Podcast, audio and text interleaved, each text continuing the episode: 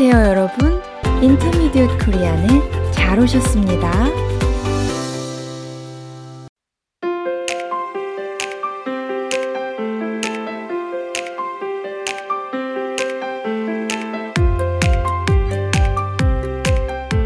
안녕하세요, 여러분. 사뿐사뿐 민쌤입니다. 안녕하세요. 반짝반짝 권쌤입니다. 권 선생님, 점심 식사 하셨어요? 네, 오늘은 친구들 만나서 열무보리 비빔밥을 먹었어요.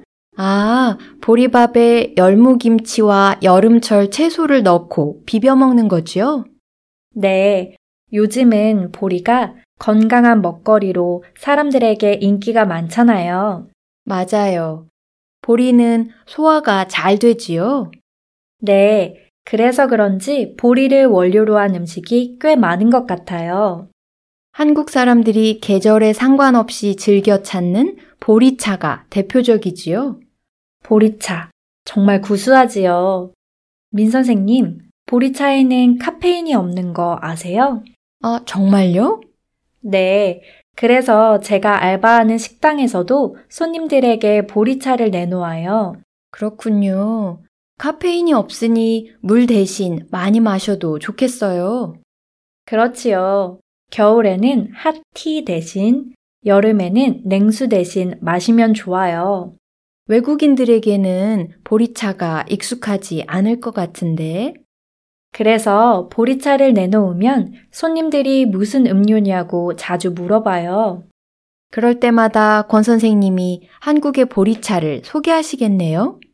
네, 카페인이 없다는 설명까지 덧붙이니까 많이 좋아하시더라고요. 그렇군요.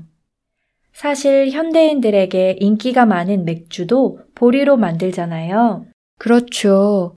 그러고 보니 보리가 생각보다 우리 실생활에 아주 가까이 있네요.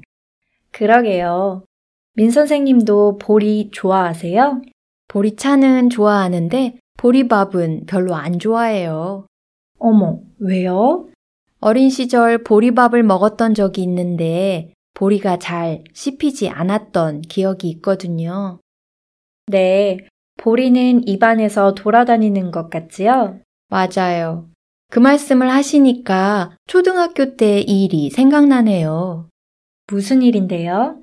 시험을 봤는지 어땠는지 아무튼 좋은 성적을 받아가지고 와서 엄마에게 보여드린 적이 있어요. 오, 민 선생님은 어렸을 때부터 모범생이셨군요. 아유, 아니에요. 아무튼 어머님이 좋아하셨겠어요. 네.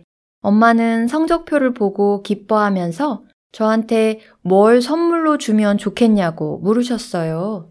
그래서요? 제가 그때 씹히는 밥을 먹고 싶다고 말했대요. 아이고, 저런. 쌀밥을 그렇게 표현한 모양이에요. 우리가 많이 가난했던 시절에는 보리밥을 주로 먹었지요. 쌀은 많이 비쌌으니까요.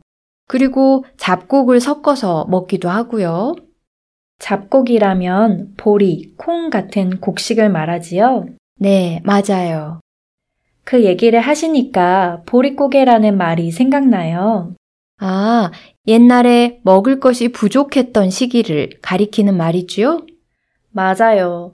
보리조차 구하기 어려웠던 가난한 때를 말하잖아요. 먹을 것이 아주 풍성한 요즘 사람들은 이해하기 어려운 말이지요. 어른들이 가끔 보릿고개 얘기하시는 걸 들어요. 어려운 시기를 지나왔기 때문에 밥알 하나도 소중히 여기시는 게 이해가 돼요. 그렇게 힘든 시기를 살아온 분들이 음식을 대하는 마음은 정말 다를 것 같아요. 그렇죠? 요즘이야 웰빙 바람이 불어서 보리밥을 일부러 찾아서 먹지만요. 갑자기 가슴이 찡해지네요. 저도요.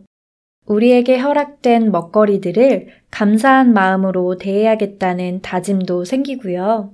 네. 그런데 권 선생님, 이 표현을 들으면서 늘 궁금한 게 하나 있었어요. 뭔데요?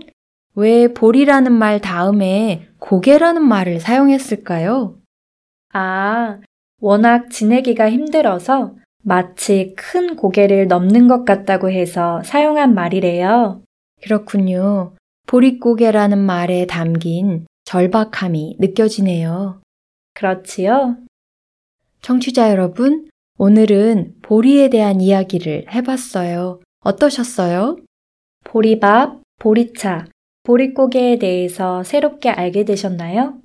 기회가 되면 보리밥이나 보리차를 한번 드셔보세요. 그러면 저희가 들려드린 이야기가 생각나시겠지요? 궁금하신 분들을 위해서 보리밥과 보리차 사진을 올려두었어요. 대본 링크를 눌러 확인해 보세요.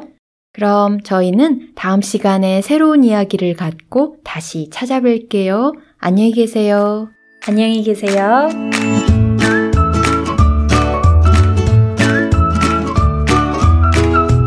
아, 여러분, 우리 팟캐스트에서는 대본을 제공하고 있어요. 필요하시면 대본 링크를 눌러보세요. 그리고 우리 방송이 도움이 되었다면 격려의 댓글이나 리뷰 남겨주세요. 여러분의 응원이 큰 힘이 됩니다.